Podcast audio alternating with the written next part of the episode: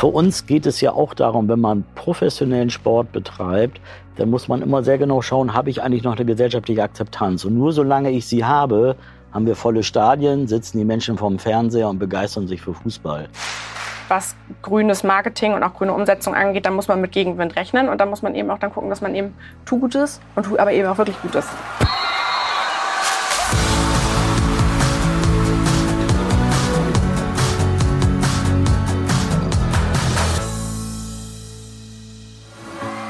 Mehr als ein Spiel.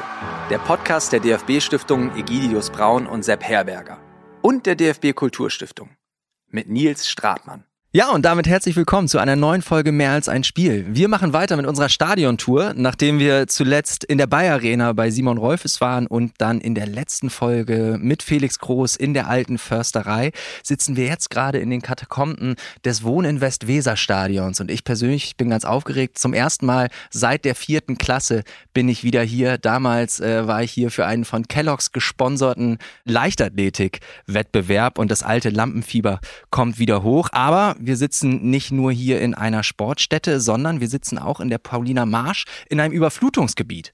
Und normalerweise kann man hier zu den Heimspielen von Werder Bremen wunderschön mit der Ozeaner, mit dem Schiff zum Spiel fahren. Aber die Weser birgt natürlich auch Gefahren und das möglicherweise auch in der Zukunft irgendwann. Wir wollen heute natürlich wieder über den Fußball und seine gesellschaftliche Bedeutung sprechen und dabei vor allem auf die Nachhaltigkeit und das vor allem im Umweltbereich schauen. Und ich freue mich sehr über meine beiden Gäste heute hier. Zum einen sitzt hier nicht nur eine tragende Säule in den Nachwuchsmannschaften des SV Werder Bremen der 70er Jahre, sondern auch der aktuelle Präsident und Aufsichtsratsvorsitzende des SV Werder, Hubertus Hess-Grunewald. Hallo. Hallo, moin. Schön hier zu sein.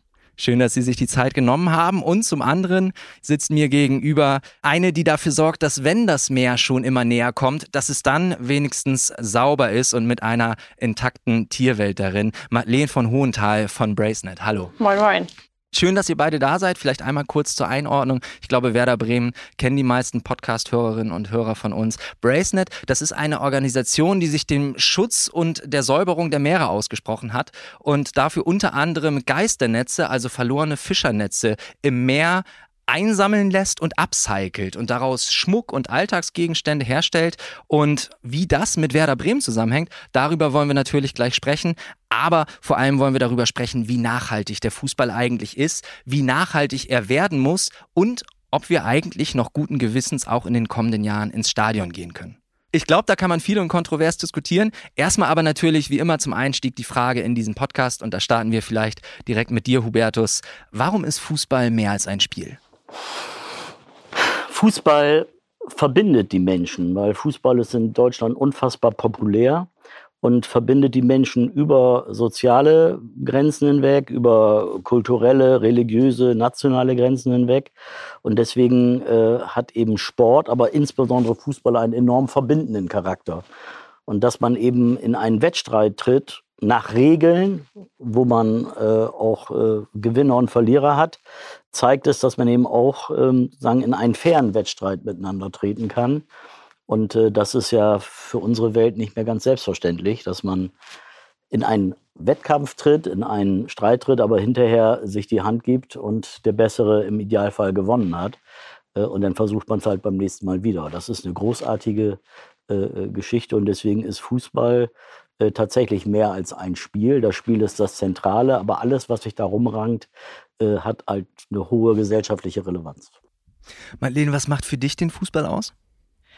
Mehr als ein Spiel in Form von Vernetzen, würde ich sagen, weil das ist ein ganz guter Aufhänger für dieses Gespräch hier heute, weil ähm, ich glaube, wenn man äh, die Power von den Leuten, die die Energie ins Spiel stecken, für Gutes nutzt ähm, und auch das Unternehmen, was dahinter steht, ähm, was die Macht hat, Gutes zu tun, nutzt, dann kann man sehr viel bewegen. Da sind wir auch schon gleich bei der Verantwortung, die der Fußball möglicherweise trägt. Äh, ich glaube, da denken wir alle in eine Richtung, äh, wie wir dazu stehen. Ähm, bevor wir dazu aber kommen, vielleicht müssen wir noch mal kurz erklären, woher eigentlich Bracenet und Werder, woher äh, ihr euch kennt. Davor aber die Frage an dich, Madeleine, was ist eigentlich dein Verein? Wir sitzen hier im Wohnen Westweser Stadion und du bist ja keine Bremerin. Nee, ich bin Hamburgerin, aber ich trage heute grün. Und ich sag mal so, ich war erst bei einem Hamburger Spiel, ich war aber schon bei sieben Werder-Spielen. Also ähm, ich glaube, damit habe ich genug gesagt. Diplomatisch ausgedrückt, auf jeden Fall. Ja, dann erzähl doch mal, äh, woher, woher kennt ihr euch? Woher kennen sich Bracelet und Werder? Ja, also das ist ein ganz lustiger Zufall gewesen. Es gab einen ähm, relativ großen Artikel über uns, ähm, Weserkurier mal, ähm, wo über die Bracenet-Mission aufgeklärt wurde. Also für die, die uns vielleicht noch nicht so kennen, ähm, Bracenet ähm, kümmert sich darum, dass Geisternetze weltweit aus den Meeren geborgen werden und wir selber fertigen und upcyclen, das hast du vorhin schon richtig gesagt, verschiedenste Produkte daraus. Und ähm, es hat damit angefangen mit einem Bracenet, also einem Armband aus Fischernetzen und ist mittlerweile ähm, ja, zu einer Art Nachhaltigkeitsberatung auch geworden, einfach durch das Wissen, was wir uns uns die letzten acht Jahre angeeignet haben, durch Kooperationen, die wir gemacht haben mit verschiedensten Unternehmen, mit NGOs ähm, oder auch eben mit dem Need von Firmen nachhaltiger werden zu wollen, aber nicht zu wissen, wie starten wir denn überhaupt, ähm, auch damit das ehrlich rüberkommt. Und ähm, das ist so der Ursprung. Und dann hatten wir diesen Artikel und der wurde von Werder wahrgenommen, weil auf dem Titel war ein Band drauf, das ist Adriatic Sea gewesen in grün. Da war äh, die Verbindung da und ich glaube, es war der Need da und auch damals äh, die Idee, den Fanshop nachhaltiger zu gestalten. Und das war dann der Auftakt zu einer Anfrage, die wir dann bekommen haben, ich glaube per Mail damals. Und dann wurden wir hierhin eingeladen und ähm, dann haben wir uns erstmal angehört, was alles schon so gemacht wird und wo die Reise hingehen soll. Also es war dann so relativ schnell klar, dass da ähm, die Möglichkeiten oder die Tür offen ist, mehr zu machen. Und das ähm, haben wir dann genutzt und das war dann so der Startschuss für, für mehr. Also das ist jetzt auch schon ein paar Jahre her und ähm, wir kommen immer gerne her. Und der vorläufige Höhepunkt, der war dann im vergangenen Jahr zum Abschiedsspiel von Claudio Pizarro. Ja, unter anderem. Ne? Also das, äh, war jetzt, das, das war jetzt die letzte Idee, die, ähm, glaube ich, relativ groß kommuniziert wurde. Das war dann das ähm, Fischernetz im Tor sozusagen. Und bis dahin war ein weiter Weg. Also das ähm, war für uns sehr interessant, nochmal auch aus der Sportrichtung. Wir arbeiten in vielen Richtungen zusammen. Aber im Fußball jetzt auch nochmal zu sehen, wer hängt denn da überall mit im Netz im wahrsten Sinne des Wortes, auch was ähm, Rechte vom, äh, von Sky oder vom äh, DFL angeht. Ähm, was muss da beachtet werden, dass da eine Durchsicht herrscht? Ähm, dass die Fans gut gucken können, ähm, aber auch was gibt es für Regularien, damit das Netz halt hält, welche Maschengröße muss das haben. Also wir produzieren ja nichts Neues, sondern wollten ja ein gebrauchtes Netz nehmen. Und ähm, das war äh, die erste Idee, ein Netz hinzuhängen, was wir selber rausgeholt haben und daraus dann eine Fanedition zu gestalten, die die Fans auch selber bekommen können, um auf das Problem von Plastik aufmerksam zu machen und ist jetzt dahin gegangen, dass wir jetzt die Netze bekommen, die ausgedient haben. Also gar nicht mehr unsere Fischernetze aus dem Meer holen und dann dahin hängen, sondern jetzt die Netze nehmen, die im Stadion sind und die ähm, sonst anderweitig entsorgt werden müssen, ähm, upcyclen und die dann eben weiterverwenden. Also es gibt auch andere Wege, um zum Ziel zu kommen dann letztendlich. Also die Zusammenarbeit weitet sich immer mehr aus und es klingt so ein bisschen durch. Guter Wille alleine hilft erstmal nicht. Es gibt offenbar auch viele Hürden, die gar nicht nur an den Vereinen hängen, sondern auch äh, mitunter größer sind. Auch das wollen wir natürlich äh, diskutieren, was da mögliche Hürden sind, bevor wir aber dazu kommen. Wir haben jetzt äh, viel über Bracenet gesprochen und was auch die Mission von Bracenet ist. Hubertus, du bist seit 1970 im Verein hier bei Werder Bremen. Hast eben ganz klein eingefangen, einfach Mitglied und hast die Nachwuchsmannschaften hier durchlaufen. Äh, mittlerweile Mittlerweile hast du die höchsten Ämter hier bei Werder bekleidet und bekleidest sie noch immer. Was macht für dich diesen Verein aus? Oh, jetzt könnte ich ganz voller Pathos äh, werden, weil tatsächlich Werder sehr tief in meinem Herzen ist. Aber wenn ich jetzt so gefragt werde, was macht den Verein aus, dann sind es am Ende die Menschen. Es sind die Menschen, die sich bei Werder engagieren, die bei Werder Sport treiben, die sich aber insbesondere auch bei Werder ehrenamtlich engagieren, sich für diesen Verein engagieren, einen Großteil ihrer Freizeit opfern, äh, um dadurch diesen Verein zu einer sozusagen zu einer sozialen Heimstatt zu machen. Hier sind Zusammenhänge, wo man mit Gleichgesinnten Sport macht, wo man sich aber auch persönlich wohlfühlt. Und auch für mich war im Laufe meines Lebens, wo ich auch immer mal wieder äh, persönliche Krisensituationen hatte, äh, war es immer so, dass der soziale Zusammenhang Werder mich ganz häufig auch aufgefangen hat und mich ein Stück weit getragen hat. Und äh, das hat mich äh, tatsächlich durch mein Leben seit meinem neunten Lebensjahr intensiv begleitet. Deswegen, es sind aber am Ende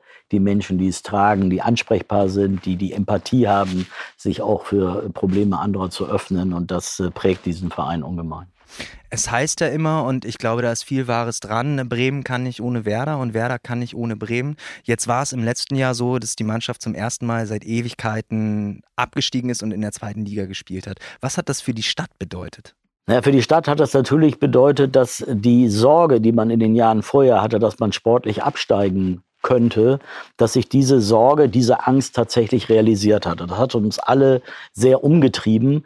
Und dann natürlich in einer Sondersituation, nämlich der Corona-Pandemie, die überhaupt die gesamte Gesellschaft ja in ihren Grundfesten erschüttert hat. Also es geht nicht nur über Impfdiskussionen, aber es ging ja auch darum, äh, dass viele äh, Branchen da niederlagen. Es gab eine hohe Zahl an Insolvenzen. Überhaupt war es wirtschaftlich unfassbar schwierig zu überleben. Und wenn man in einer solchen Phase, auch als aus dem unternehmerischen Gesichtspunkt, wenn man dann sagen Corona geschüttelt auch noch abschließt, steigt, dann hat man natürlich äh, Lasten, die sind normalerweise kaum zu stemmen. Auf der anderen Seite gab es gleichwohl eine hohe Identifikation der Stadt.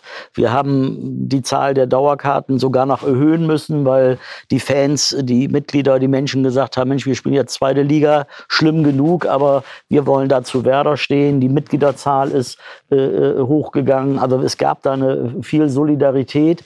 Äh, also man hat uns nicht im Regen stehen lassen. Aber die wirtschaftlichen und emotionalen und sportlichen Herausforderungen, die wir durch Abstieg und Corona in dieser, äh, in, in, dieser Addition hatten, die waren tatsächlich auch im Nachhinein kaum, kaum zu bewältigen. Und damit sind wir bei der Verantwortung. Welche Verantwortung trägt Werder Bremen gesellschaftlich? Werder Bremen trägt eine unglaublich hohe Verantwortung, weil eben viele Menschen sich mit Werder identifizieren und damit eben mit Werder identifizieren meinen, dass es nicht nur um das Spiel selber geht. Die Eingangsfrage war ja, warum ist Fußball mehr als ein Spiel? Wenn es nur darum ginge, dass elf Leute in einer kurzen Hose miteinander Fußball spielen, dann wäre es das eine. Aber Viele Menschen identifizieren sich mit Werder gerade, weil wir uns dieser gesellschaftlichen Verantwortung stellen, weil wir uns äh, auch bestimmten Themen öffnen, weil wir uns äh, Unternehmen suchen, die Expertise haben, um uns auch in diesen Fragen wie Nachhaltigkeit beraten zu können, führen zu können und auch begleiten zu können. Also das ist enorm. Und mir ging es vor einigen Wochen so, als äh, wir bei Hertha BSC das Auswärtsspiel hatten und unsere Fans dort äh, sagen, einen Auswärtssupport organisiert hatten, den es ja in dieser Form in der Bundesliga noch nicht gegeben hat. Äh, und dann auch noch sozusagen einen Fanmarsch zu gestalten. Da bin ich dann auch mitgelaufen. Und da ist mir nochmal wirklich durch den Kopf gegangen, einerseits eine unglaubliche energetische Aufladung, weil da war so viel Zuversicht, so viel Freude und Vorfreude, dass man sagte, wir wollen heute diese drei Punkte holen. Und auf der anderen Seite habe ich mir aus meiner Rolle, aus meinen Funktionen heraus gesagt, und für diese Menschen, für das, was ihnen wichtig ist, bist du mitverantwortlich. Du musst bestimmte Themen auch transportieren. Du musst bei diesen Entscheidungen auch immer im Blick haben, dass es unfassbar viele Menschen sind, die ihr Leben ein Stück weit nach Werder ausrichten, auf Werder schauen und natürlich auch erwarten, dass wir uns dann auch zu bestimmten Fragen und Themen positionieren. Und das ist mir gerade an dem Tag nochmal besonders aufgefallen weil auch umgekehrt viele Leute, die mich dann erkannt haben, da in diesem Zug von 10.000, 12.000 Fans, die mich ansprachen und sagen, Mensch, der Präsident ist auch dabei, das finden wir toll und äh, das eben auch wahrgenommen haben. Also es hat schon so eine, so eine Gegenseitigkeit, aber das, ich spüre diese Verantwortung sehr wohl äh, und äh, hoffe, dass wir sie ihr auch äh, gerecht werden können. Wir sprechen jetzt vor allem über eine soziale Verantwortung. Madeleine, wir sind mitten in der Klimakrise. Es wird immer wahrscheinlicher, dass wir das 1,5 Grad Ziel äh, reißen werden, was mit äh, sehr, sehr schwerwiegenden Folgen verbunden ist. Unter anderem eben das Ansteigen des Meeresspiegels. Das der, die Ozeane werden uns immer näher kommen. Äh, Hubertus ist in Fahre geboren. Das liegt, ich habe nachgeschaut, äh, sechs Meter über Null. Das ist ein, ein kleiner Gestrücken. Das ist das große Glück.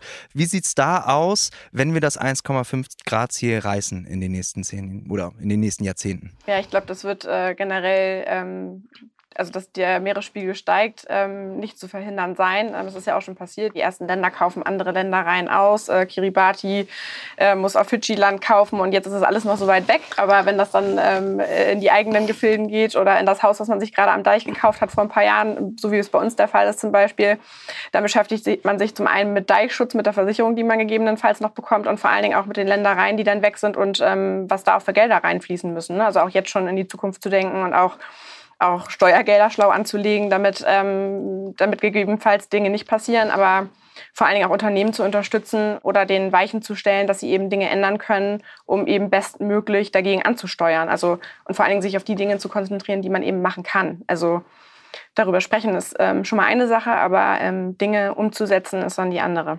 Ein großer Faktor für eben die Erderwärmung ist der CO2-Ausstoß. Es gibt verschiedene Berechnungen. Die einen sagen, pro Spieltag in der Bundesliga fallen 7800 Tonnen CO2 an. Das äh, sind ungefähr, wie kann man sich das vorstellen? Ich glaube, ich glaube 6000 Bäume müssten dafür Ja, wahrscheinlich eher noch werden. mehr. Also, wahrscheinlich also, eher man noch kann mehr ja alles, was, was hier stattfindet, kann man in CO2, wenn man das möchte, umrechnen. Deswegen gibt es ja auch so Marketingmodelle, die dann sagen, pflanzen Baum, kaufen Bierkasten mhm. und so weiter. Mhm.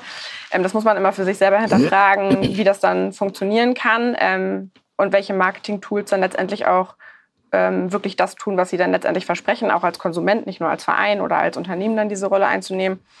Aber ja, man kann alles, was hier passiert, egal ob ich hier ein Glas in die Hand nehme, wo das Wasser drin ist, wo kommt das her, ähm, wie bin ich hierher gefahren mit dem Auto, ähm, was wird für so einen Spieltag hergekarrt, wie bewegen sich die Spieler weltweit, fahren die in Bussen, fliegen die in Flugzeugen. Das kann man alles in CO2 umrechnen und muss halt eben gucken, kann man das kompensieren durch ein Projekt, ähm, was da ist oder welche Stellschrauben gibt es eventuell, die vielleicht nicht sofort sichtbar sind, die aber einen großen Impact haben und die meinen CO2-Abdruck auch, der vielleicht nicht so offensichtlich ist, als erstes umzustellen, der aber vielleicht eine, eine sehr, einen sehr, sehr großen Unterschied macht. Ich glaube auch, das sollte natürlich der erste Weg sein. Bevor man darüber nachdenkt, äh, wie man kompensiert, sollte man erstmal schauen, wie man reduzieren kann, das Ganze. Und dahingehend dann natürlich auch an dich nochmal die Frage, wo siehst du die Verantwortung? Was ist für dich die Verantwortung von Werder Bremen? Ich sehe die Verantwortung ähm, bei eigentlich allen Unternehmen und da fange ich bei mir selber an. Wir haben mittlerweile auch ein Unternehmen mit vielen Personen, mit vielen Kreisläufen und ähm, Dingen, die gemacht und besorgt werden müssen. Zu gucken, vor allen Dingen die Sachen, die man besorgen muss, auf möglichst nachhaltigen Wege zu besorgen oder auch zu hinterfragen und vor allen Dingen auch Positionen einzuräumen im Unternehmen, die das prüfen, weil keiner in einem Unternehmen kann diese Aufgabe nebenbei übernehmen, Nachhaltigkeitsexperte zu sein. Du hast es eben gerade schon gesagt. Mhm. Dann nimmt man sich die Expertinnen dazu und das ist schon mal ein ganz wichtiger erster Schritt, ehrlicherweise. Und das haben wir auch selten bei großen Unternehmen, dass wir direkt sprechen, weil häufig ist da eine Agentur dazwischen geschaltet, zum Beispiel auch als dritte Partei. Und alle diese einzelnen Personen können ja gar nicht das ähm, auf dem Schirm haben, was wir gerade in unserem Daily Business haben seit acht Jahren und gelernt haben, wo es überhaupt erstmal eine Entwicklung äh, mhm. in die Richtung gab, zu wissen, was ist überhaupt ein CO2-Abdruck, was heißt dann die Meere schützen, was ist denn Ocean Plastic überhaupt. Das kann ja niemand wissen, dessen nicht täglich Brot das sozusagen ist. Deswegen ist es schon mal sehr wichtig, sich Leute zu holen, die sich täglich damit beschäftigen, um auch ehrlich Dinge ähm, zu verändern und auch ändern, verändern zu wollen und ähm, auch zu können, also auch den richtigen Schritt zu gehen und nicht nur Marketing, um eine Sache zu betreiben oder eben auch Greenwashing in dem Fall. Da muss man einmal vorsichtig sein ähm, und da werden häufig auch Fehler gemacht, die vielleicht gar nicht offensichtlich im ersten Moment gemacht werden wollen, sondern ich glaube, dass jeder erstmal in erster Instanz schon das Gefühl hat, ich möchte gerne was ändern und ich möchte was besser machen. Aber die Frage ist ja, wie. Und wenn man das halt nebenbei betreibt, dann nimmt man halt irgendwie eine Option vielleicht wahr, die nicht zu 100 Prozent hinterfragt werden kann, weil ich mich gar nicht in die Themen reinfuchsen kann. Das heißt, da muss man ganz genau hinschauen. Und da ist der erste Schritt eben der beste, dass man wirklich mit den Personen direkt in Austausch geht, die Expertinnen in den einzelnen Bereichen sind und dann gucken, was können wir unternehmen und sich nicht zu lange mit den Sachen aufhalten, wo es vielleicht noch ein bisschen dauert und wofür es keine Lösung gibt, sondern dann eher zu gucken, was können wir schon machen, wofür gibt es schon Recycling-Systeme, was kann man schon mal umstellen, was kann man auch an Mobilität ändern, was kann man an Orten, wo gespielt wird, vielleicht ändern, was kann man über die Fans äh, regulieren, was können die Fans vielleicht auch dazu beitragen, weil das ist ja immer also wir kennen die Currywurst-Diskussion, ich weiß nicht, ob wir da noch mal drauf eingehen werden, aber äh, manche Dinge sind nicht so einfach umzusetzen, ohne dass da Gegenwind entsteht. Und ich glaube, ein ganz großer Faktor ist auch, wenn man den Kopf aus dem Fenster hält und sich mit ähm, Sachen ähm, in die Öffentlichkeit stellt, was grünes Marketing und auch grüne Umsetzung angeht, dann muss man mit Gegenwind rechnen. Und da muss man eben auch dann gucken, dass man eben tu Gutes und tu aber eben auch wirklich Gutes dahinter steht gerade wenn man große Menschengruppen und, und Fans eben auch bewegen will, etwas, etwas Gutes zu tun, ist es natürlich auch immer schön, Vorbilder zu haben. Hubertus, am 4. Mai, jetzt gerade vor ein paar Wochen, war der Earth Overshoot Day in Deutschland vom Global Footprint Network berechnet, der besagt, wir haben quasi in Deutschland am 4. Mai alle Ressourcen verbraucht, die theoretisch in einem Jahr nachwachsen können. Seitdem, seit diesem 4. Mai, leben wir auf Pump. Eben gerade hatten wir das Beispiel mit Farel, aber hier im Weserstadion war es schon häufiger so, dass wenige Zentimeter in der Weser gefehlt hätten und das Wasser wäre über die Deiche getreten und ins Stadion gelaufen. Wie sehr beschäftigt ihr euch mit solchen Szenarien und vor allem eben auch die Frage, was tut denn Werder Bremen tatsächlich, um dieser Verantwortung, wie Madeleine sie benannt hat, gerecht zu werden? Also wir, ich glaube, das kann man mit gutem Gewissen sagen, wir beschäftigen uns sehr, sehr intensiv mit dieser Thematik. Wir haben äh, einen strategischen Prozess aufgesetzt, schon ähm, äh, sagen im Abstiegsjahr und haben uns einen Strategieplan gegeben, der heißt Spielplan 2025 und haben dort die fünf strategischen Unternehmensziele von Werder Bremen definiert, mit denen wir in die Zukunft gehen wollen. Und ich will euch jetzt nicht mit ähm, allen fünf strategischen Zielen hier äh, strapazieren, aber eines dieser fünf strategischen Unternehmensziele ist tatsächlich nachhaltiges Handeln. Also das ist für uns ein Teil der unternehmerischen Strategie und wir versuchen alle unsere Handlungen, unsere äh, Ausrichtung als Unternehmen darauf auszurichten, dass wir natürlich unsere CO2-Ausstoß, unsere Emissionen reduzieren, dass wir energie- und ressourcenschonend agieren und natürlich auch bei Mobilität versuchen, Konzepte äh, umzusetzen, die natürlich auch ressourcenschonend äh, sind. Also ich kann sagen, wir haben in unseren Liegenschaften überall äh, umgestellt auf äh, LED-Beleuchtung. Wir haben überall äh, Ökostromverträge, dass wir nur aus äh, nachhaltig produzierten und regenerativen Energien, Energien einsetzen. Das gilt für unsere Hallen, für unsere Liegenschaften. Wir haben auch äh, hier im Stadion äh, die größte gebäudeintegrierte Photovoltaikanlage in Deutschland, die 100.000 äh, Kilowattstunden produziert und damit irgendwie für 320 Haushalte sozusagen Strom liefert. Wir sind noch nicht so weit, dass wir das Flutlicht im Stadion auf LED umstellen können. Das liegt einfach daran, weil wir eines der letzten Stadien in Deutschland sind, die noch die alten Flutlichtmasten haben, die also sozusagen ein städtebaulicher Akzent sind, weil hier 54 Meter hohe Masten sind äh, und die LED-Beleuchtung noch nicht so weit ist, dass sie sagen punktgenau über diese Distanzen diese Lichtkraft entwickeln kann. Äh, uns wurde gesagt, das wird noch zwei, drei Jahre dauern, dann kann man das auch umstellen. Wir haben uns jetzt sehr intensiv beschäftigt äh, mit unserer Frage CO2-Ausstoß, haben so einen CO2-Footprint erstellt, haben geguckt, wo produzieren wir wie, welchen Ausstoß, wo können wir tatsächlich reduzieren. Unser ganzer Breitensportbereich ist davon mit erfasst, die überwiegend mit öffentlichen Verkehrsmitteln hier in Bremen agieren und dadurch natürlich energie- und ressourcenschonend agieren. Wir müssen aber eben auch feststellen, dass ein Großteil unserer sozusagen Energie Verbräuche auch aus den Fanbewegungen rührt. Also Werder Bremen ist einerseits einer der Vereine, der anderen Vereinen die Gästeblöcke füllt. Wir gehören durch zu den Top 5, was sozusagen an Auswärtssupport angeht. In Berlin war jetzt nochmal bei Hertha ein herausragendes Beispiel. Aber umgekehrt sind dann eben auch viele tausend Menschen an diesen Spieltagen unterwegs. Und wenn die alle mit dem, mit dem Dieselwagen fahren, dann hat der natürlich einen entsprechenden Ausstoß. Und wenn man dann das nachhaltig verändern will, muss man auch solche Themen im Blick haben und sagen, was kann man da an anderen Mobilitätskonzepten eigentlich entwickeln, auch für diesen Fanverkehr, wenn wir diese Kultur, die Fankultur des Besuchs von anderen Spielen nicht gänzlich aufgeben wollen, weil ich glaube, diese Form wird ja auch sehr, sehr gemocht. Wir haben für uns das unternehmerische Ziel definiert, bis 2040 CO2-neutral zu sein und bis 2030 den Ausstoß zu halbieren. Das ist sozusagen Teil der strategischen Vorgabe und danach richten sich jetzt viele Dinge aus. Wir wollen ressourcenschonende Spieltage, wir wollen Müllvermeidung. Da arbeiten wir an vielen Konzepten, da passiert sehr viel und wir haben mit Anne Laufmann äh, eben auch eine Geschäftsführerin jetzt, die auch eben für Nachhaltigkeit und Sport tatsächlich auf der obersten Ebene in der Geschäftsführung äh, operativ für diese Themen verantwortlich ist. Also ein bisschen was tun wir und man kann immer noch sagen, ja, ihr könnt auch noch ein bisschen mehr tun. Ich will auch nicht verheimlichen, dass wir natürlich auch an bestimmten Stellen Zielkonflikte haben. Ich will nur zwei einfach nur benennen. Der eine ist, wir haben natürlich ähm, jahrelang äh, mit Wiesenhof einen Hauptsponsor, der natürlich äh, für Massentierhaltung steht und das ist ein Thema, was natürlich diesen unternehmerischen Zielen entgegensteht.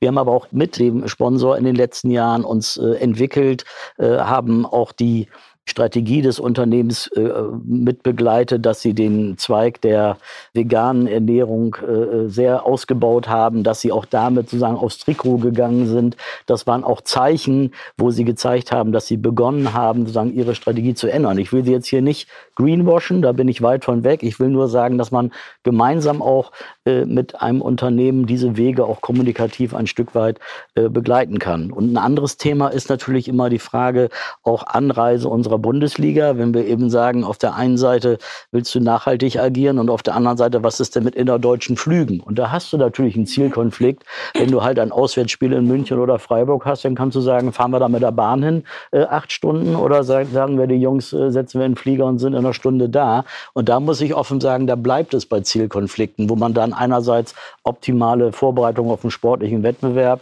und andererseits äh, sagen die, die Überlegungen, äh, äh, wie man nachhaltig agieren kann, die muss man zusammenkriegen. Deswegen viele Spiele haben wir schon mit der Bahn bestritten, wo wir dann, wo früher geflogen oder Bus gefahren wurde, sind dann auch mit der Bahn gemacht worden. Also es hat sich was getan, aber ich glaube, es gehört zur Ehrlichkeit dazu, dass man an bestimmten Stellen auch sagen muss, da muss ich jetzt äh, anders äh, agieren und muss mich vielleicht auch mal zu diesen Konflikten in Widerspruch setzen.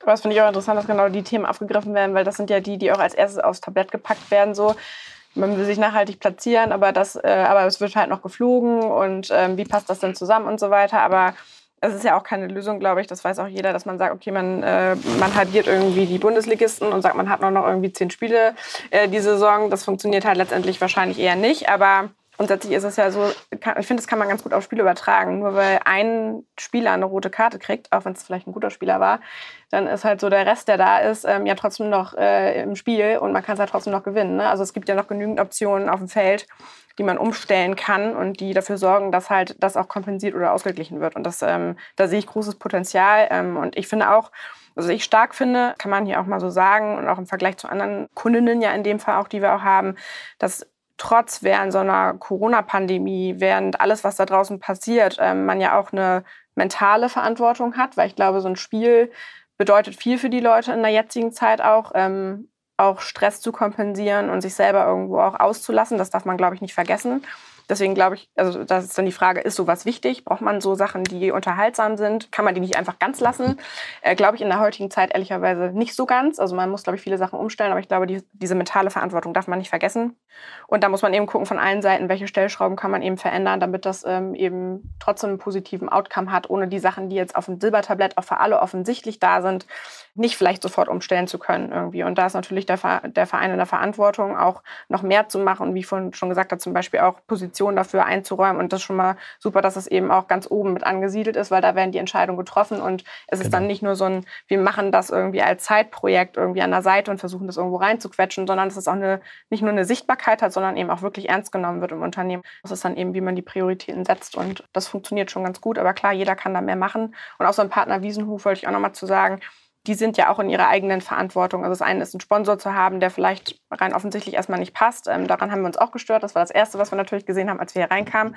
Ähm, aber auch die sind ja in ihrer eigenen Verantwortung, auch Prozesse umzustellen. Und ähm, deren Business ist nun mal auch, ähm, Tiere zu schlachten oder eben auch damit gegebenenfalls Wege einzuschlagen, die nicht nachhaltig sind. Aber die haben auch in ihrem Unternehmen diverse Stellschrauben, die sie ändern können und auch müssen. Und da kann man ja auch wieder in Austausch gehen, diese umzustellen. Inwieweit ist denn da tatsächlich ein Hebel? Ich meine, jetzt wurde es angesprochen mit, mit Wiesenhof. Da kam eine vegane Produktpalette, die kam dann auch aufs Trikot in der letzten Saison. In der vorletzten Saison war es, glaube ich, schon auf dem Auswärtstrikot. Genau. Jetzt äh, kommt Mattei als neuer Trikotsponsor, Bauunternehmen. Jetzt auch nicht das grünste Unternehmen. Ja, auch da muss man, genau wie Madeleine sagt, sich sehr genau anschauen, welche Stellschrauben hat man da eigentlich? Also es ist so, dass ähm, wir auch für uns im Rahmen unserer äh, strategischen Nachhaltigkeit auch gesagt haben, wir möchten ja ein Purpose-led Sponsoring haben. Das heißt, wir wollen ja auch werteorientiert äh, mit Sponsoren zusammenarbeiten. Und wenn man eben als Werder Bremen ein Partnerunternehmen hat, das eben auch Nachhaltigkeit sich als strategisches Unternehmensziel gesetzt hat, dann fallen natürlich viele kommunikative und inhaltliche Themen leichter, wenn man auch mit äh, Unternehmen und Firmen zusammenarbeitet, die das auch für sich sehen. Und die, die das vielleicht noch nicht für sich sehen, da kann man dann eben in den Austausch gehen und sagen, für uns ist es auch eine Frage von Glaubwürdigkeit, dass man sich diesen Themen auch stellt, dass man Debatten anstößt und dass man Veränderungsprozesse mit initiiert. Also wenn du glaubwürdig bleiben willst, äh, dann gehört für mich dazu, dass man sich diesen Themen stellt. Aber für mich ist auch ein Teil der Glaubwürdigkeit auch zu benennen, dass es in der heutigen Zeit immer auch noch mal Widersprüche gibt, dass wir manchmal auch widersprüchliche Verhaltensweisen sehen, die wir natürlich nach Möglichkeit auflösen wollen, aber die wir auch nicht, nicht verschweigen wollen. Es gehört zur Ehrlichkeit dazu, das zu benennen. Und zu sagen, ja, daran arbeiten wir und gucken, was wir, was wir machen können. Ich glaube, es geht nicht anders. Sicherlich gibt es da wirtschaftliche Zwänge und Leitplanken, aber inwieweit ist denn Nachhaltigkeit eine Geldfrage? Oder anders gefragt, hätte sich Werder auch die Nachhaltigkeit, äh, die sie jetzt preisen, die du jetzt preist, leisten können, wenn der Verein länger in der zweiten Liga geblieben wäre? Ich denke, dass wir für die strategische Ausrichtung, wo wir uns auch nochmal mit Werten beschäftigt haben, mit Vision und Mission und was es da alles äh, gibt, zu dieser Frage Nachhaltigkeit als strategisches Unternehmensziel überhaupt äh, keine Alternative gibt. Und das ist auch keine Frage von Geld, weil das ist nur eine vordergründige Frage. Für uns geht es ja auch darum, wenn man professionellen Sport betreibt, auch diesen populären Sport Fußball, dann muss man immer sehr genau schauen, habe ich eigentlich noch eine gesellschaftliche Akzeptanz? Und nur solange ich sie habe, haben wir volle Stadien, sitzen die Menschen vorm Fernseher und begeistern sich für Fußball. Und das bekomme ich nur hin, wenn ich mich auch den Themen, die in der Gesellschaft ansonsten präsent äh, sind, und das ist eben auch das Thema äh, Klima, Umweltschutz, Nachhaltigkeit, ich muss mich diesen Themen stellen und muss auch zu bestimmten Fragen auch Antworten finden und sagen, ja, das ist auch Teil unserer Verantwortung. Ohne dem geht es nicht. Und wir haben auch im Abstiegsjahr viele Themen gehabt. Und wenn wir über Nachhaltigkeit reden, reden wir über alle Säulen. Wir reden über ökologische Nachhaltigkeit, wir reden aber auch über ökonomische und auch über soziale Nachhaltigkeit. Und da muss ich sagen, sagen, wir haben eine Situation gehabt, wo wir abgestiegen sind und natürlich in der Corona-Pandemie darüber reden mussten, wird Kurzarbeit eingeführt. Und da kann man sagen, wie mache ich das? Wir haben uns äh, dafür entschieden, bei Kurzarbeit mit den Beschäftigten bei Werder Bremen das Kurzarbeitergeld auf 100 Prozent aufzustocken, damit nicht die normalen Mitarbeiterinnen und Mitarbeiter sozusagen diese Zeche zahlen müssen. Wir haben auch gesagt, aus unserer Grundhaltung heraus, es gibt keine betriebsbedingten Kündigungen. Ja, auch da hätte man sicherlich nach den üblichen betriebswirtschaftlichen Regularien, die es da gibt, Kosten runter, auch im Bereich der Verwaltung. Auch dort hätte man anders agieren können. Äh, und das haben wir uns aber auch auf die Fahne geschrieben und gesagt, das darf jetzt nicht die Konsequenz sein. Also diese Frage hätte man nicht, ja, aber wir haben an bestimmten Stellen auch bestimmte Stellschrauben äh, bewusst so eingesetzt, dass wir gesagt haben, nicht auf dem Rücken der Beschäftigten, schon gar nicht im Bereich der Verwaltung, sondern äh, da müssen wir eben sehen, dass wir die Kosten dort reduzieren, wo auch die meisten Kosten anfallen. Und das ist natürlich der große Profibereich. Im kommenden Jahr haben wir ja die Europameisterschaft äh, hier in Deutschland und Philipp Lahm und Silja Sasic preisen immer diese Europameisterschaft als eine, die komplett nachhaltig sein soll oder die nachhaltigste Europameisterschaft, die wir bisher äh, hatten. Ich habe mir mal äh, einige Zahlen angeguckt und habe eben gesehen, und das kam ja auch im Gespräch schon durch, dass der Hauptfaktor für CO2-Ausstoß und, und generell äh, negative Umweltauswirkungen der Verkehr ist. Für die Euro ist jetzt ein Kombi-Ticket Plus angedacht. Äh, in Bremen ist es ja schon so, dass es ein Kombi-Ticket äh, gibt. Wer ein äh, Ticket fürs Stadion hat, der kann auch den öffentlichen Nahverkehr nutzen. Kombi-Ticket Plus soll bedeuten, dass eben auch die Fernreisen über die Deutsche Bahn getragen werden. Wäre sowas auch denkbar für Werder? Das ist sicherlich eine, eine Idee, die, wenn man es mit Nachhaltigkeit und CO2-Ausstoßminimierung ernst meint, die man weiter verfolgen sollte. Weil natürlich je mehr Fans auf Bahn und äh, öffentlichen Personenfernverkehr umsteigen, je weniger sitzen in Autos. Äh, und dementsprechend äh, hat das natürlich auch dann positive Auswirkungen auf die, in Anführungsstrichen, Klimabilanz.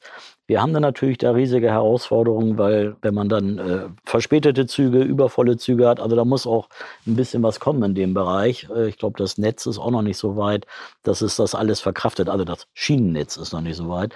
Also insofern ja, man muss diese Idee verfolgen, aber es ist wie oft, wenn man eine gute Idee hat, ist für die Umsetzung, sieht man, dass sofort an drei Stellen sich wieder andere Probleme öffnen und man muss das aber netzartig sozusagen nacheinander abarbeiten und sagen, man muss das verbessern. Aber die Möglichkeit, Mobilität von Fans auf diese Weise besser zu organisieren, die finde ich sehr charmant und auch vor dem Hintergrund auch äh, nachhaltiger Verantwortung ähm, auch sehr wichtig.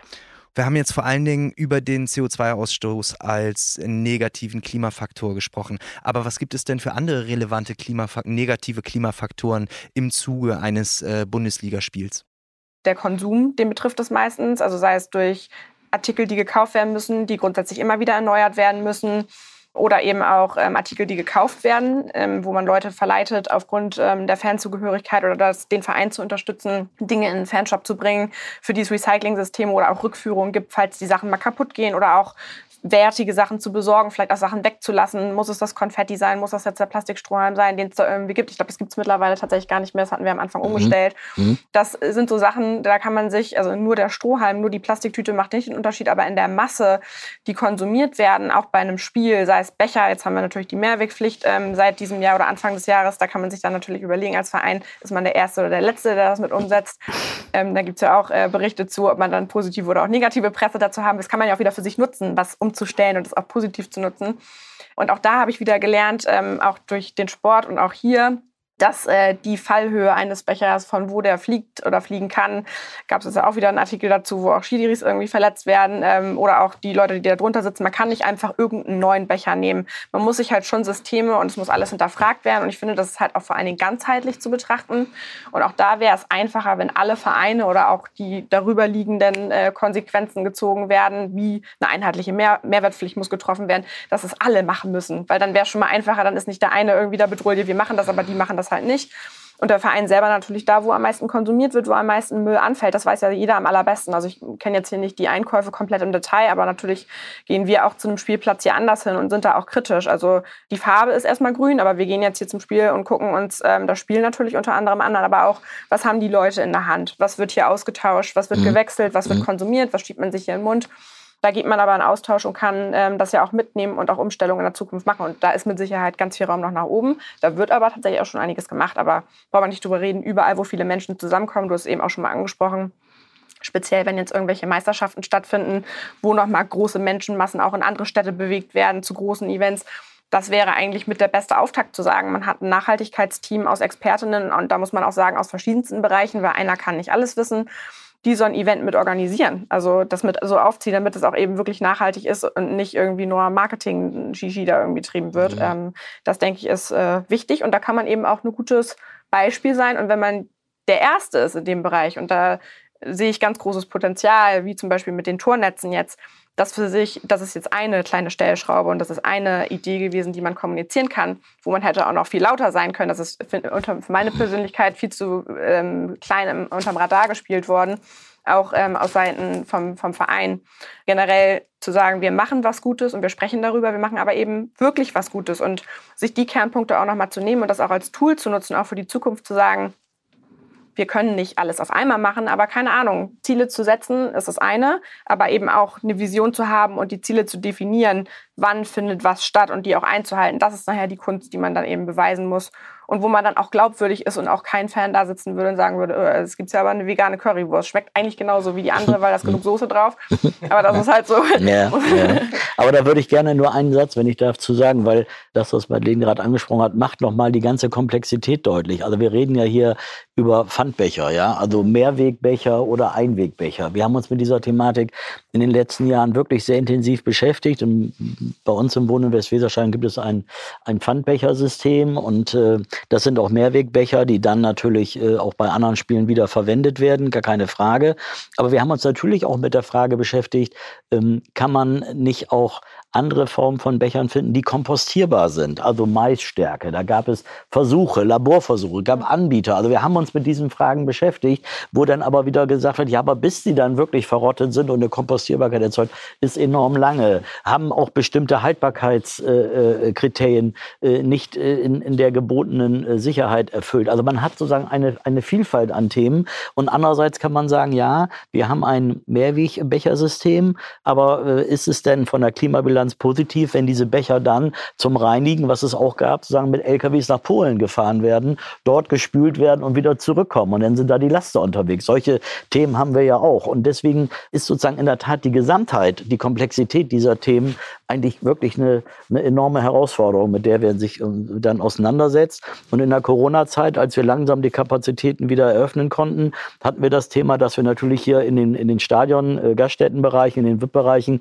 keine Gläser mehr hatten. Das lag daran, weil die Spülmaschinen nur maximal 60 Grad Reinigungstemperatur erreicht haben, aber für das Abtöten äh, des Coronavirus eine höhere Temperatur erforderlich ist, die nicht ohne weiteres hergestellt werden konnte. Und deswegen konnte man da sagen, wir können keine Gläser nehmen, weil wir sie nicht spülen können, weil die pandemische Gefahr dann wieder größer war, die Infektionsgefahr. Also nimmst du auch da wieder, sagen die Mehrweg-Plastikbecher. Also du hast auf einmal äh, Anforderungen, die manchmal sich so vielschichtig überlagern und gleichwohl sagst du, ja, wir müssen aber aus dem Momentum heraus mit dem Ziel, sozusagen verantwortungsbewusst zu agieren, manchmal auch solche Kompromisse eingehen. Aber wichtig ist zu sagen, wir wollen uns reduzieren, wir wollen uns da verbessern. Jetzt gibt es ja das Nachhaltigkeits- und das Mehrweggebot. Wir haben schon mit der Politik gesprochen, dass zum Beispiel in Zukunft äh, auch hier vielleicht für Bremen, für die ganzen Veranstalter, wir versuchen, das Mehrwegbechersystem für Bremen miteinander zu koordinieren, dass die großen Veranstalter äh, das miteinander machen können, um dann zum Beispiel solche sinnlosen Transport, also sinnlos im,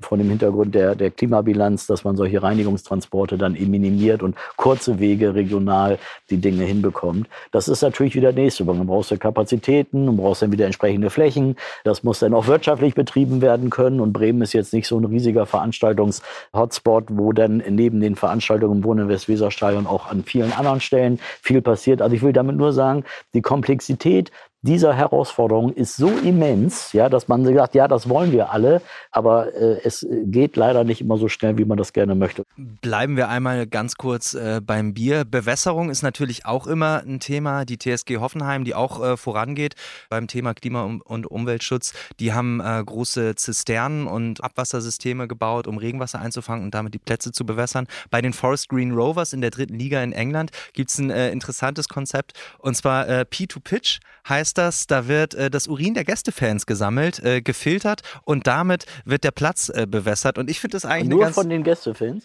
Habe ich mich auch gewundert. Nur von den Gästefans. Vielleicht, weil die mehr trinken, keine Ahnung. Ich finde es eigentlich eine ganz charmante Idee. Vor allen Dingen vor dem Hintergrund. Es ist auch schön, dass du dir nebenbei dein Wasser ein. Also, wir haben auch schön den Klangrad dazu. Ich finde die Idee charmant, eigentlich zu denken, okay, ich trinke jetzt. Wie man sieht. Aus Glasflaschen. Ich trinke jetzt mein Bier und dann pinke ich das da rein und davon ist der Rasen grün. Das ist eigentlich mhm. ganz schön. Wie mhm. ist das bei Werder? Wie wird der Rasen da bewässert? Ist das Weserwasser oder was, was geht darauf? Bei Werder ist es so, dass wir grundsätzlich mit Grundwasser äh, bewässern.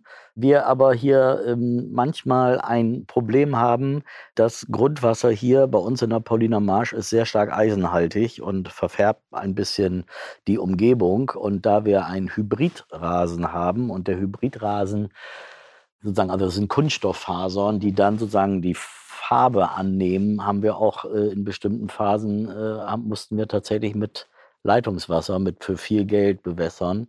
Das ist äh, eine Sache, die uns erstens viel Geld gekostet hat und zweitens auch diesen strategischen Zielen entgegensteht. Wir konnten aber an bestimmten Stellen nicht riskieren, mit braunem Rasen zu spielen. Ähm, das ist ähm, ja auch wieder einer der Themen, wo aber man sich verbessern muss. aus Rasen und Kunststoff? Ja, ja, ah, ja. ja. Also Hybridrasen ist, man, man äh, sät und mhm. Normalen Naturrasen und dann wird in die Sode äh, eingetaftet eine Kunststofffaser äh, auf zwei Zentimeter, also in, in, zwei Zentimeter Abstand, wo sich dann die Kunststofffaser mit der Rasenwurzel verbindet. Ähm, dadurch äh, hat der Boden, hat die Sode eine höhere Festigkeit, ist damit belastbarer, muss nicht so häufig gewechselt werden. In der Bundesliga ist es ja normal, dass zwei, dreimal pro Saison der Rasen gewechselt wird. Dann kommen die LKWs mit, den, mit dem Rollrasen aus Holland, aus den Gewächshäusern und dann werden die hier ausgerollt und nach 48 Stunden ist das Spiel spielfähig. Das machen wir nicht. Wir haben seit 2016 einen sogenannten Hybridrasen. Der mhm. muss aber seitdem nicht mehr gewechselt werden. Und der hat eben diese höhere Festigkeit, ist damit belastbarer und er ist durch die Verbindung der Kunststofffaser mit der Naturfaser auch wasserdurchlässiger, mhm. kann also mehr Wasser transportieren. Ähm, das ist ähm, was die Belastbarkeit des Rasens angeht, gerade auch wenn man Trainingseinheiten im Winter mal im Stadion hat, wenn man vielleicht mal wieder europäisch spielt und es mehr englische Wochen gibt, wovon ja alle Werder-Fans auch ein bisschen träumen. Also für diese Fälle ist ein Hybridrasen besser. Der hat aber eben nicht nur Vorteile, der ist auf der anderen Seite auch sehr anfällig für Pilz, für Rasenpilz. Mhm. Dementsprechend musste dann behandelt werden. Auch da hat man sich aber gesagt, wir nehmen nur noch heißes Wasser und nicht mehr irgendwelche Chemikalien. Also auch dort versucht man ja wieder dann, sagen nachhaltig und, und ressourcenschonend zu agieren. Aber auch das ist ein Lernprozess, der sehr, sehr aufwendig ist. Also, wir haben auf jeden Fall bisher festgestellt, wer da tut viel und ich glaube, äh, wir haben auch äh, das Gefühl, dass es auch eben ein ehrliches Engagement ist, dass man wirklich da was verändern will und wer da steht damit auch nicht alleine da, sondern es gibt auch andere Vereine in der Bundesliga, die da gemeinsam mit Werder äh, ausgezeichnet wurden. VfL Wolfsburg geht auch mit voran. Hoffenheim, die haben jetzt ein Zero-Waste-Konzept ja. äh, in ihrem Stadion. St. Pauli macht seine eigenen Trikots, weil sie eben äh, sagen, na, wir kriegen keine vernünftigen, nachhaltigen Trikots, wir machen das jetzt einfach selber. Freiburg hat auch eine riesen Solaranlage zum Beispiel auf mhm. dem Dach. Und es ist jetzt auch so, eben zur kommenden Saison, ich habe es angesprochen, äh, gibt es DFL-Kriterien für die Lizenzierung mhm. äh, beim Thema Nachhaltigkeit. Und ich glaube, wenn man da drauf schaut, kannst du vielleicht nochmal ausführen, Hubertus, was da, was da passiert. Ich glaube, es ist eher ein Minimalkonsens, den man da gefunden hat. Vielleicht kannst du ja mal äh, sagen, was da relevant ist und was vielleicht auch, du musst jetzt keine Vereinsnamen nennen, aber mhm. was Gegenargumente waren, weil es gab ja durchaus Gegenstimmen, die gesagt haben, komm, muss das denn? Ja, diese Gegenstimmen hat es gegeben, aber ähm, es war ja sehr spannend, dass äh, die DFL, bevor sie das eingeführt hat, eine Agentur beauftragt hat, die ja bei allen Erst- und Zweitligisten gewesen ist, mit allen vor Ort gesprochen hat, gesagt hat, was macht ihr eigentlich? Welche Standards habt ihr eigentlich jetzt schon? Und wie äh, geht ihr mit diesen Themen überhaupt um? Also fühlt ihr euch dieser Nachhaltigkeit verpflichtet?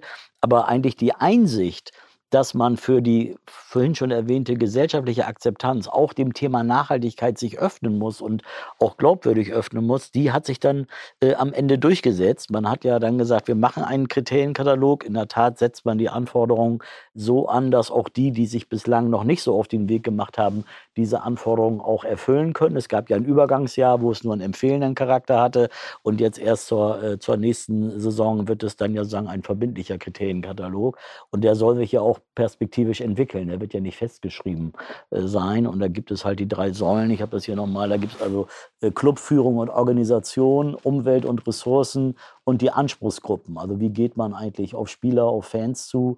Äh, welche Themen hat man bei Personal, aber auch bei Diversität und Inklusion? Auch das fällt alles unter das Thema Nachhaltigkeit. Und da waren wir eigentlich sehr dafür, weil wir halt über unser Engagement in den letzten Jahren, also mit diesen Standards, sagen, da sind wir eigentlich drüber und äh, erfüllen das. Aber wir haben schon ein Interesse daran, dass sich das schrittweise auch weiter äh, erfüllt. Was sind denn so klare Aspekte gerade in Bezug auf die Umwelt? Was muss passieren zur kommenden Saison, um seine Lizenzierung, um seine Lizenz zu erhalten? Ich habe jetzt keine konkrete Einzelmaßnahme, wo man sagt, das muss alles passieren, weil natürlich alle Clubs vor Ort sich ihren Themen stellen. Ich weiß, dass Hoffenheim sich gerade um, um Klimaschutz natürlich auch äh, genauso bemüht, aber du hast eben das Thema öffentlicher Nahverkehr, Kombi-Ticket äh, angesprochen. Das gibt es ja in Bremen schon seit langen Jahren, dass man eben nicht nur in Bremen, sondern den ganzen Verbund äh, Bremen-Niedersachsen im VBN-Tarif, also man kann ja bis Bremerhaven und bis hinter Oldenburg mit der Karte äh, fahren. Und wir finanzieren das halt. Ja. Also Werder Bremen zahlt da über eine Million Euro äh, pro Jahr dafür, dass eben sozusagen die Verkehrsunternehmen äh, das dann auch entsprechend anbieten können. Ja, also da ist eine Menge. Ich wüsste jetzt nicht eine Maßnahme, wo man sagt, ihr müsst jetzt diese konkrete eine Maßnahme machen, um die Lizenz zu bekommen. Man muss sich halt. Ging jetzt gar nicht in Bezug auf Werder, sondern, ja, nee, nee, auch, sondern auch grundsätzlich. Clubs, ja. Also es ist alles erstmal sehr, sehr vage gehalten, sehr neutral gehalten, um daraus was zu entwickeln. Madeleine, ist dir das genug? Das macht es halt sehr schwierig, ne? weil es gibt halt keine festgesetzten Ziele. Es gibt die SDGs und ESCs oder wie mhm. auch immer man die im ja, Unternehmen nennen möchte. und ähm, die sind nicht festgelegt. Es gibt keine Agenda, die sagt, so und so viel musst du einsparen. Das muss halt jeder für sich selber sehen, wie viel er machen möchte. Und es ist immer gut vorne zu sein, aber es ist auch gut vorne zu bleiben und das äh, genau, äh, eben auch beim genau. Fußball, ne? also ja, auch im ja, Spiel. Ja. Und ähm, deswegen sehe ich das auch in, in der Sache Nachhaltigkeit genauso, dass man da ähm, auch eher vielleicht ähm, Inspiration für andere Vereine ist. Das sehen wir jetzt, weil das so themenübergreifend auch auf andere Vereine übergeht. Speziell, wir sind jetzt zum Beispiel auch beim Handball sehr aktiv mit dem THW Kiel. Wir sind jetzt bei den Lakers in New York. Also das sind ja Beispiele, die jetzt dieses mhm. Netzbeispiel zum Beispiel ja. auch sagen, okay, dann machen wir das auch. Dann haben wir mhm. das schon mal. Also man kann ja auch ja. Inspiration und Beispiel sein für andere Vereine. Oder wenn man jetzt hört, ähm, St. Pauli, mit denen spreche ich gerne mal nächste Woche und sage, äh, vielleicht äh, kann man sich da auch mal zusammentun. Vielleicht verraten die mir ja ihren Lieferanten für die nachhaltigen Shirts. Mhm. Und dann mhm. kann man gucken, vielleicht produzieren alle Vereine in Deutschland bei demselben äh, Produzenten in Europa wahrscheinlich, Portugal oder mhm. so werden die wahrscheinlich produziert und produziert bei einem Produzenten, was wieder geilere Preise macht, was mhm. wahrscheinlich im Endeffekt beim selben Preis rauskommt, als wenn man es in äh, Fernost irgendwo produzieren lässt, wieder weniger CO2-Fußabdruck hat. und ähm, auch die Trikots für die Fans da produziert werden können. Und dann ähm, kann man ja trotzdem sein Logo da drauf packen. Und wer dann letztendlich als mhm. Produzent dahinter steht, ist dann ja egal. Da gibt es ja verschiedene mhm. Stellschrauben. Und für St. Pauli wäre wahrscheinlich auch ein brauner Rasen okay. Möglicherweise, ja. Wir haben jetzt ja äh, ab 1.7. einen neuen Ausstatter mit Hummel, ja, die sich auch mit Werder engagieren, weil sie eben auch mit ihrem Slogan Nordisch by Nature, also auch sich dieser äh, sagen eher nachhaltig ausgerichteten äh, Politik auch verpflichtet fühlen, also auch wo man wieder auch eine inhaltliche Übereinstimmung hat. Inwieweit die jetzt mit St. Pauli zusammen kooperieren, weiß ich nicht. Ich rede aber nicht zu kooperieren, ich rede vom selben Produzenten. Ihr müsst ja, nicht mal miteinander sprechen. Ja, ne? Ach so, ja, ich verstehe, ich verstehe. Aber da sind wir natürlich wieder bei den nächsten Pro äh, Problemen. Natürlich äh, will man gerne dann ein vernünftiges Trikot haben. Jetzt ist aber wahrscheinlich der Hummelvertrag läuft für ein paar Jahre.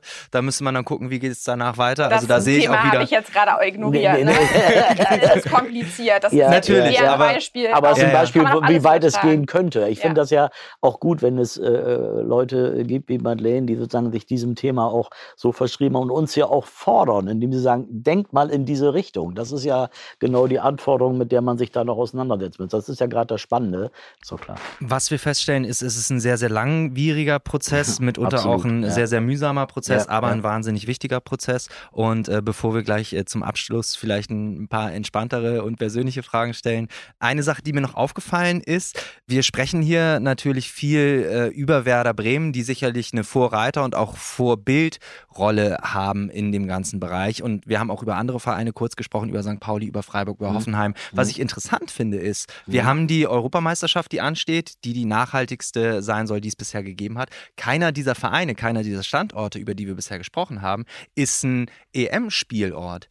Erste Frage, ist das ein Stachel, Hubertus? Und zweite Frage, äh, geht man denn da in den Austausch? Wird denn da trotzdem nach Ex Expertise gefragt? und nach Erfahrung? Also äh, nach dem Stachel, ja, natürlich. Wir haben hier mit, mit viel Herzblut und auch mit ein bisschen Geld uns auch beworben als Spielort für die äh, Euro 2024 äh, und haben auch hier äh, kurze Wege und was man hier alles auch äh, liefern kann und sind dann aber am Ende nicht zum Zuge gekommen äh, mit dem Kriterium, dass die Zuschauerkapazität bei uns im Stadion nicht groß genug sei. Das war das äh, Hauptargument von 24 Kriterien, das dann äh, dazu geführt hat, dass Bremen nicht zum Zuge gekommen ist.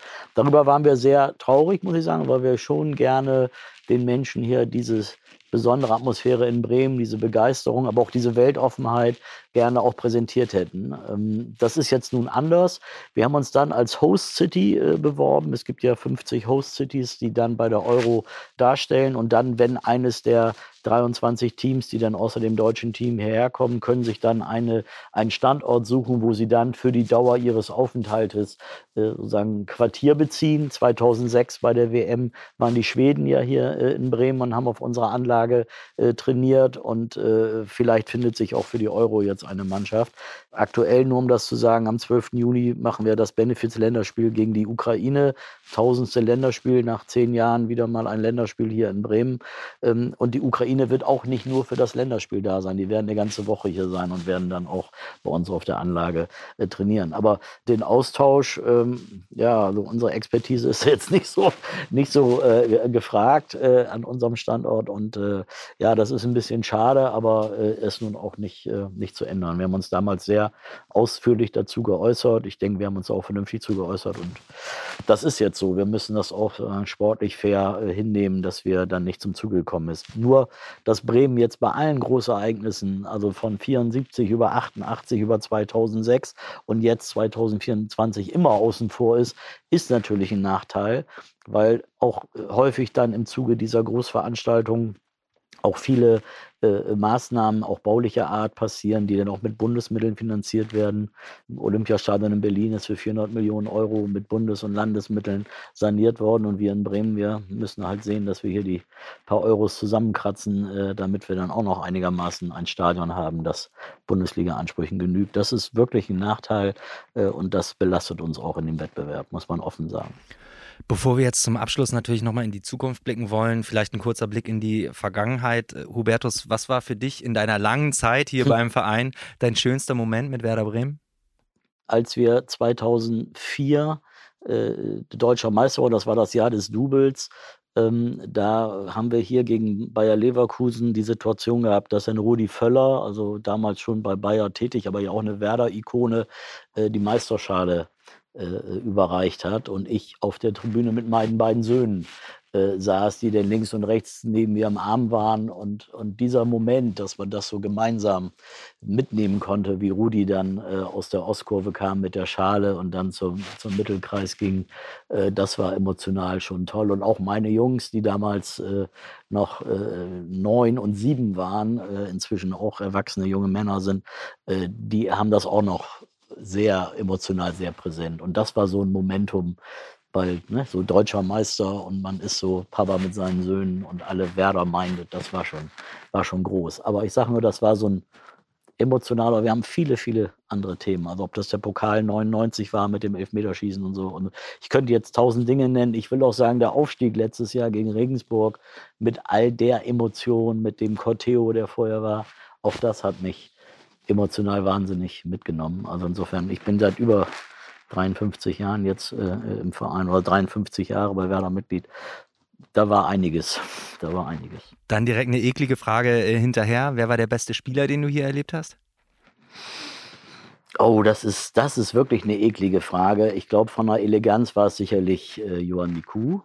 Das wird man so sagen müssen. Aber es gab so Spieler, die in ihrer, in ihrer Art so anders waren. Ich habe auch noch den 30-Meter-Knaller von Uli Borowka gegen die Bayern 1990 vor Augen, wo er nach 90. Äh, den Ball in den Winkel schießt und wir das Spiel 1 zu 0 gewonnen haben. Und äh, ich dachte, der Fußballgott ist ein Bremer. Ja? Also solche, solche Momente gibt es auch. Und Uli Borowka war sicherlich nicht der filigrane Spieler, stand aber immer für Kompaktheit und auch für Erfolg. Aber fußballerisch, klar, Le Chef. Madeleine, Fußball ist natürlich ein wahnsinnig emotionaler Sport. Da fällt es leicht, so eine Erlebnisse äh, direkt wieder vors innere Auge zu äh, holen. Aber äh, ich denke mal, äh, bei Bracenet habt ihr auch schon emotionale Momente erlebt. Was war für dich dein, dein schönster Moment bei der Arbeit mit Bracenet? Da gibt es emotionale Momente, wo man Tiere aus ähm, Netzen gerettet hat, also selber auch rausgepult hat und äh, die dann wieder wegschwimmen, was man wo man sieht, okay, das Netz hatte keinen Sinn und Zweck mehr für irgendjemanden und man hat das Tier jetzt in dem Fall gerettet oder vor allen Dingen auch. Das heißt, du bist selber auch getaucht? Zigtausend Tonnen rausgeholt. Ja, wir tauchen auch. Also wir selber, die Netze, die wir jetzt verarbeiten, die tauchen wir nicht raus, weil die sind meistens, also die Geisternetze, das sind verschiedene Arten von Netzen. Das sind ja Netze, die ähm, entweder absichtlich versenkt wurden oder hängen geblieben sind bei der Großfischerei. Das sind meistens Trawlernetze. Aber die Idee von Bracelet ist ähm, beim Netz entstanden. Ich war damals mit Benjamin ähm, in Tansania unterwegs ähm, und wir haben diese kilometerlangen Netze unter Wasser gesehen, die keinen Sinn und Zweck für irgendjemanden hatten. Und ähm, da hingen Tiere drin. Und wir haben mit den Locals gesprochen und festgestellt, dass das ein massives Problem für die ist, weil ähm, speziell äh, da auf Sansibar leben die Leute vom Fischfang und ähm, ganz massiv und bekommen nicht mehr das Essen dran. Und die verdienen so wenig, dass sie sich auch kein anderes Essen leisten können und der Import auch nicht funktioniert. Und Deswegen, es gibt viele emotionale Momente für mich im Laufe von Bracelet. Das ist einmal eben die Tiere daraus zu holen, aber auch wenn man auf diesen tausenden Tonnen Netzen läuft, so 30.000 Tonnen Durchlaufnetz hat und darüber geht und sich halt denkt, so, Alter, das war alles mal mehr. Das wird irgendwann zu Mikroplastik, das ist irgendwann in der Nahrungskette von Leuten drin und das holt keiner raus, wenn das halt niemand finanziert, weil es ja erstmal aus dem Auge, aus dem Sinn, juckt erstmal keinen. Und dazu braucht es eben Tools, Unternehmen, mit denen man sich zusammentun kann, ähm, wo man einmal die Netze vielleicht weiterverarbeiten kann, zum einen, aber eben auch Präventivmaßnahmen unterstützt, dass eben die gar nicht mehr mehr landen. Hubertus, 2040 will Werder klimaneutral sein. 2030 sollen die Emissionen halbiert sein. Wo steht der Verein dann und wo bist du? Oh, na, ich bin Jahrgang 1960, dann bin ich 70, dann bin ich sicherlich nicht mehr Präsident und auch nicht mehr Aufsichtsratsvorsitzender. Äh, ich hoffe, dass wir dieses Ziel erreichen und dass Werder äh, ein fester Bestandteil der Bundesliga ist und weiterhin zu den Clubs gehört, die sagen, diesen First Mover Aspekt haben, die das weitertreiben, die für gesellschaftliche Akzeptanz von Fußball sorgen. Und wäre ja auch schon, wenn wir sportlich zumindest so etabliert sind, dass wir nicht jedes Jahr Zittersaisons haben, also, sondern dass wir einfach auch weiterhin das machen, was wir eigentlich wollen. Wir wollen Menschen begeistern. Wir wollen Menschen begeistern durch Sport, aber auch durch Haltung, durch Werte und versuchen äh, auch in die Gesellschaft reinzuwirken. Aber natürlich ist der Sport immer das, was sozusagen die Triebfeder ist und was natürlich die meisten den meisten Impact hat, die meiste Akzeptanz findet. Und wenn wir das weiter hinbekommen, dann haben wir, glaube ich, viel Aber geschafft. die Vision ist ja schon mal gut, wenn man daraus nicht wir hoffen, sondern wir werden, werden. Genau, draus genau. macht. Und ja, ich glaube, ja. dann hat man schon mal ein klares Ziel vor Augen und ähm, kann das auch einhalten, wenn man die Vision wir schaffen das ähm, hat oder wir werden das, was wir sein wollen und nicht vielleicht, wir hoffen. Hoffen kann man immer. Okay, den nehme ich das mal so auf. Den werden wir das. Nehmen wir so mit. 2030 dann auch Europa. Wäre schlecht für die CO2-Bilanz. Spannende Frage. Vielleicht haben wir bis dahin auch äh, Mobilitätskonzepte, die äh, auch der CO2-Bilanz äh, nicht nachteilig gereichen, wer weiß. Also wenn dem so ist, dann spielt Werder auch europäisch. Auf jeden Fall mit einem besseren ökologischen Gewissen. okay. Wo seid ihr mit Bracenet 2030? Benjamin sagt immer, hoffentlich nicht mehr existent. Es gibt so viele Netze, dass das ähm, wahrscheinlich nicht passieren wird. Ich hoffe, dass wir ähm, noch eine schöne Zusammenarbeit haben und deswegen unsere Vision und ähm, auch die Mission, die wir haben, ähm, die ist, dass wir wirklich ähm, die Meere ein Stück sauberer bekommen und vor allen Dingen dafür sorgen, dass sie wieder ein Lebensraum für Tiere werden, ähm, weil wir alle davon profitieren und davon auch leben müssen. Also es ist unsere alle Zukunft. Das ist ein schönes Schlusswort. Damit möchte ich mich bedanken bei euch beiden. Vielen Dank für eure Zeit, vielen Dank für das Gespräch und vor allen Dingen die Expertise. Ich glaube, es war für uns alle wahnsinnig interessant. Wir haben gemerkt, dass ähm, viel passiert ist im äh, Bereich äh, Klima- und Umweltschutz, dass äh, viel passieren muss unbedingt noch, dass es ein langwieriger Prozess ist, ein mühsamer Prozess, aber ein wichtiger und vor allen Dingen alternativloser Prozess. Ich glaube, auch das ist klar geworden. Und ähm, ja, wenn ihr Lust habt, noch mehr in weitere Folgen reinzuhören, dann schaut doch zum Beispiel mal in die Folge aus dem äh, Dezember Dezember. Da haben wir mit Vorwärtsspo 98 gesprochen. Die haben auch gezeigt, was man nicht nur auf der ganz großen Bühne, sondern auch im Amateursport eben antreiben kann, um das ganze Thema voranzubringen. Und ansonsten, wenn ihr weitere Folgen hören wollt, dann abonniert natürlich diesen Podcast, damit ihr nichts verpasst. Jetzt aber erstmal einen schönen Frühsommer und bis zur nächsten Folge. Tschüss und nochmal vielen Dank an euch beide. Gerne, ciao, danke, ciao.